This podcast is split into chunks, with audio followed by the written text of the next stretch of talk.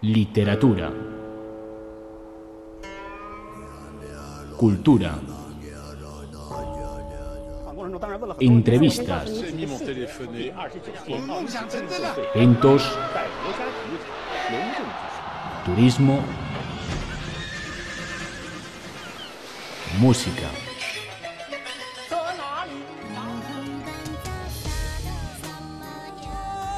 Opiniones.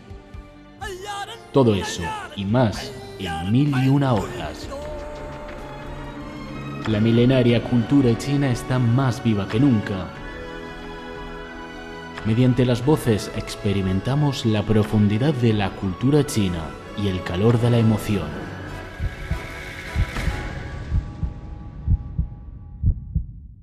Hola, ¿qué tal amigos? Saludos desde Beijing. Esto es Mil y una hojas. Yo soy Viva Teng Ying. Saludos para todos los amigos y para todos los radio oyentes. Yo soy Chandy.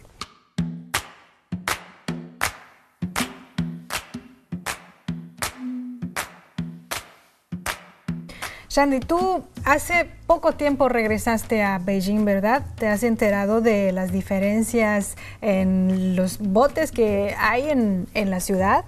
Sí, ahora que los mencionas, pues este fue uno de los cambios que noté al regresar a la capital.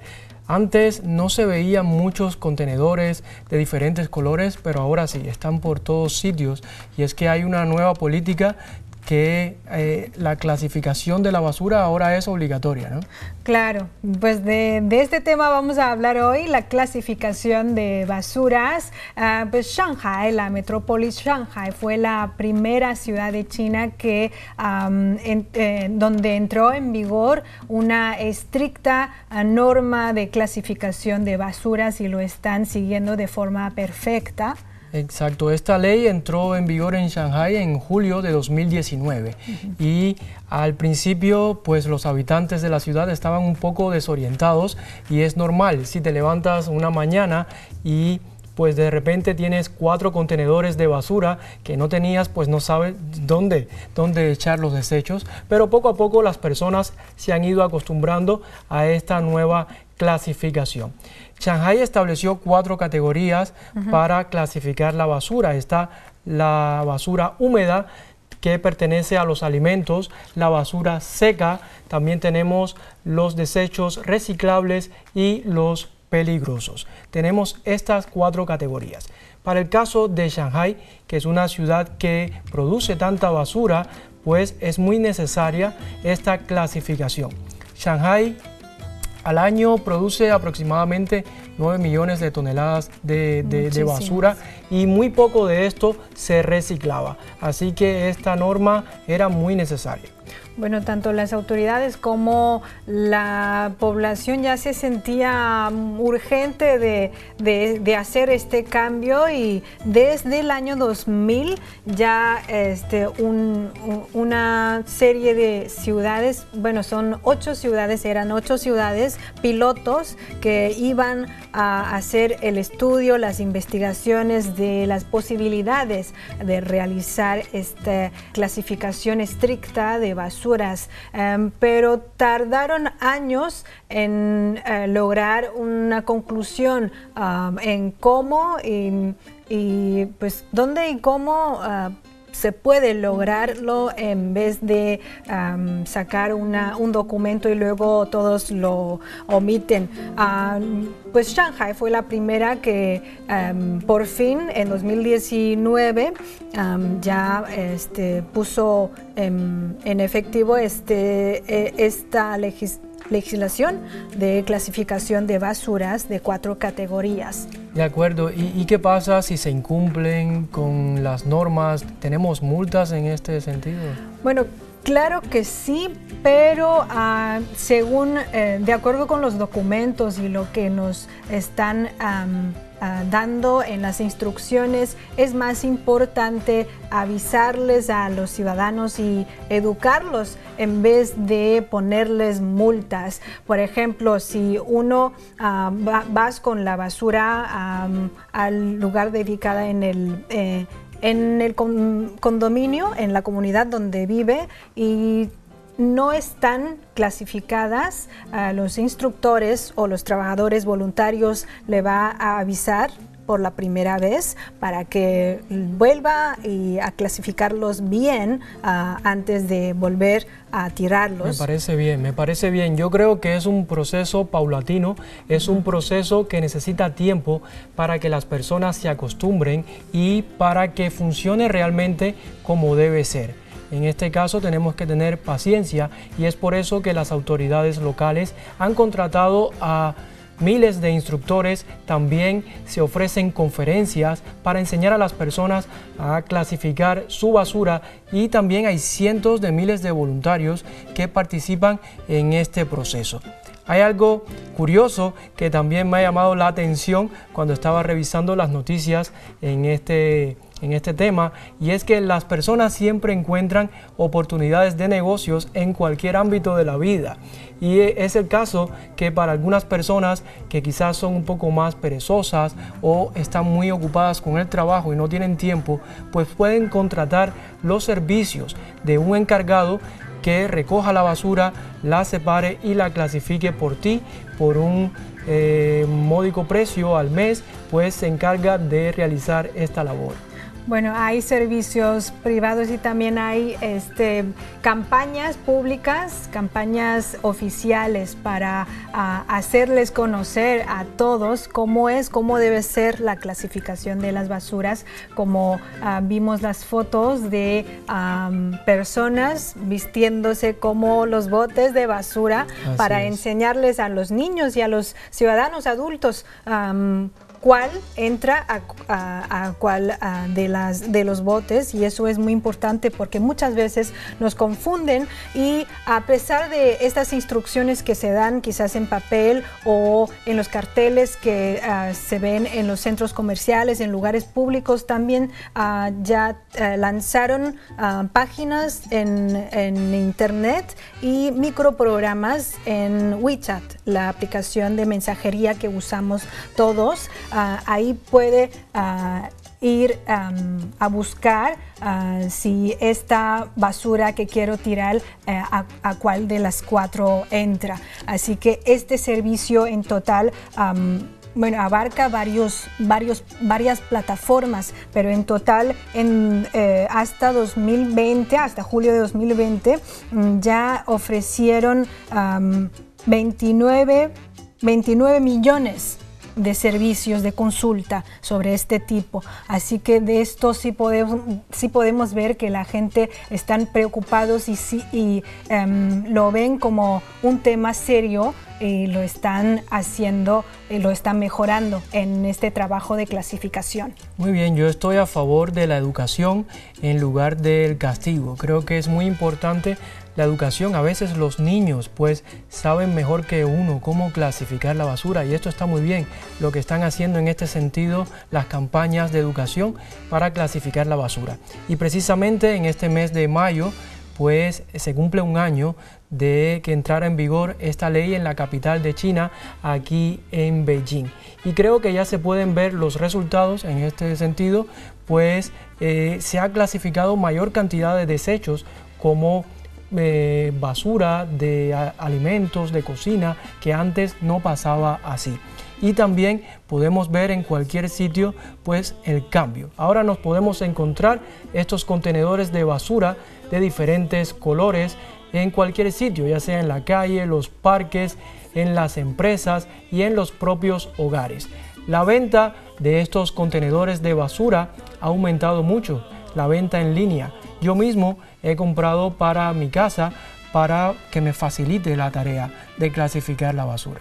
Sí, no sé si los radio oyentes, bueno, ya saben ustedes que son diferentes las, las categorías de, de, Shanghai que las de Beijing, como por ejemplo a través de la foto podemos ver que las, las dos categorías de los residuos húmedos y los secos no llevan este estos nombres en Beijing. Mm. Son residuos ah, de cocina doméstica o de cocina y de otros. Exacto. Pero son en total cuatro categorías que debemos clasificar en la vida diaria. Es diferente en este sentido, no sabría qué decirte si quizás sería mejor que tuviéramos una misma norma de clasificación para todas las ciudades, quizás sería más fácil, no importa el sitio en donde estés, sería igual, pero aquí cambia en dependencia de la ciudad en donde estemos, es un mínimo cambio, pero hay que señalarlo. Y también a veces el color de los contenedores es diferente para cada categoría y me pierdo un poco porque el proceso no es tan sencillo. Vamos a mencionar también para aquellos que aún no estén muy convencidos de reciclar, pues algunas razones para reciclar, ya que si separamos los productos, los desechos orgánicos de los inorgánicos, estaremos ayudando mucho a la protección del medio ambiente. Pues algunas de estas razones para nuestros amigos, pues en primer lugar, disminuimos la necesidad de extraer más recursos para materia prima. Por supuesto, de esta forma brindamos más tiempo al planeta para que pueda generar más recursos. También consumimos, por ende, menos energía para procesar estos recursos y a la vez se reducen las emisiones de estos gases de efecto invernadero porque estaremos usando menos energía para este proceso. Otras razones que podemos mencionar acá también sería que disminuye la cantidad de basura que se quema o entierra en los vertederos. Y tenemos que recordar que todo lo que tiramos a la basura, al final, ¿a dónde va a parar? A un vertedero donde se quema esta basura y si podemos reducir esto, estaríamos contribuyendo grandemente. Evitamos también que las sustancias peligrosas pasen a, a la tierra o a los ríos, donde podemos contaminar las aguas subterráneas también y por ejemplo las baterías de litio no pueden ser tiradas a la basura, tenemos que reciclar. Y también podemos aprovechar los recursos orgánicos, que esto representa yo creo un 70% de nuestra basura y si tenemos un jardín, por ejemplo, podemos utilizar muchos de estos recursos como abono para el jardín y estaremos contribuyendo grandemente al reciclaje. Sí, creo que pues justamente los, los logros que ha tenido Beijing en este último año de su trabajo de clasificación apoya lo que acabas de mencionar, porque em, la cantidad diaria que transporta a la ciudad de Beijing de basuras ha disminuido por un 20% gracias a que todos están apoyando a esta campaña ah, de clasificación. La cantidad en total ah, ha caído, pero las basuras de la cocina doméstica la parte que, la parte orgánica se puede, que se puede reciclar. Se ha aumentado, se ha aumentado, se ha multiplicado por 10 veces, así que de esta parte uh, sí podemos aprovechar para hacer fertilizantes para cultivar las plantas. Y como en total se ha disminuido, podemos ahorrar millones ah, de yuanes de dinero para pues, destinarlos a otros lugares mejores. Así es, yo creo que adoptar un estilo de vida sostenible pues es responsabilidad de todos, que esta clasificación de la basura debe ser parte del estilo de vida de todas las personas. Al final, si cada persona aporta un pequeño grano de arena a favor de la protección del medio ambiente, pues se evitarán esfuerzos mayores a nivel de gobierno de país para reciclar posteriormente grandes volúmenes de basura. En este caso, como dice el refrán, ¿no? si cada persona limpiara la puerta de su propia casa, todas las ciudades estarían limpias.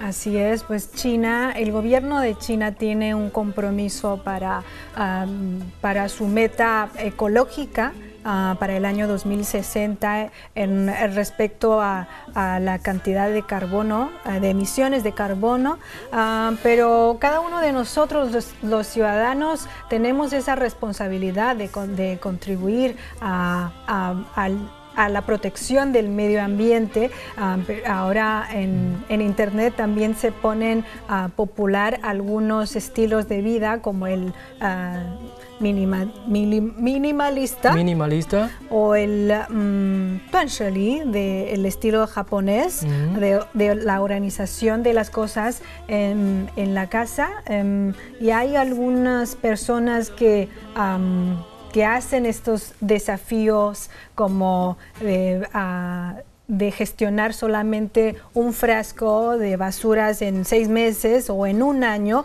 es un desafío muy grande, pero bueno, es un, gesto, más bien es una actitud que se muestra eh, de su determinación de la protección al medio ambiente. Yo creo que esto es un gran desafío si tenemos en cuenta toda la basura que generamos diariamente sin darnos cuenta. Si pensamos en las botellas desechables, en las envolturas de los productos, en las bolsas de plástico, en las mismas cajas de cartón de los envíos cuando compramos productos en línea.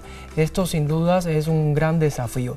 Yo creo que para mí sería muy difícil pues solo generar un frasco de basura un semestre. Es algo, es un reto, sin lugar a dudas. Y lo que sí trato de hacer es llevar a cabo pues lo que yo llamo como las tres R. Sería reducir, reutilizar y reciclar. Por ejemplo, en el primer caso, pues intento reducir, eh, digamos, lo que es el consumo de energía, agua, papel, este tipo de recursos, no desperdiciar alimentos u otros productos y también para reutilizar, pues podemos cuando tenemos un artículo, envases, podemos darle otros usos. Cuando se me rompe algo en casa, trato de repararlo o destinarlo a otro uso. Y creo que en este sentido las personas pues están tomando muchas iniciativas. Hay grupos para intercambios y también para compra-venta de artículos de segunda mano y esto me parece que está muy bien. Y ya finalmente cuando no vamos a utilizar algo y vamos a tirarlo, no podemos olvidarnos de reciclar. Esto es muy importante. Es muy importante. Y aquí en China es, es una costumbre eh, para nosotros siempre llevar una botella de agua caliente. Eso ayuda en Em, a, eh, disminuir el uso de, botellas desechables. Desechables. Eh, es muy importante, aunque va mejorando paulatinamente, nosotros sí tenemos esa determinación de, proteger y contribuir a la mejora de la ecología y del medio ambiente. Es nuestro deber aportar nuestro granito de arena a favor de la protección del medio ambiente, que al final es donde vivimos. Claro, vamos cerrando. Es, siempre es más agradable ver a las plantas, a, la parte verde de las ciudades, que nos, uh, al, cielo azul. mientras los protegemos, eh, también nos cuida a nosotros la naturaleza. Así es.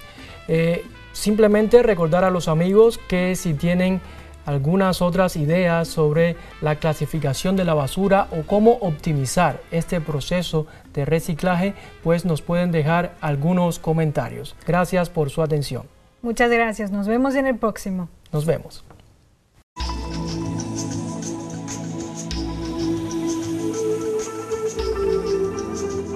Reciclar te conviene. Cuidas el medio ambiente y te ahorras dinero.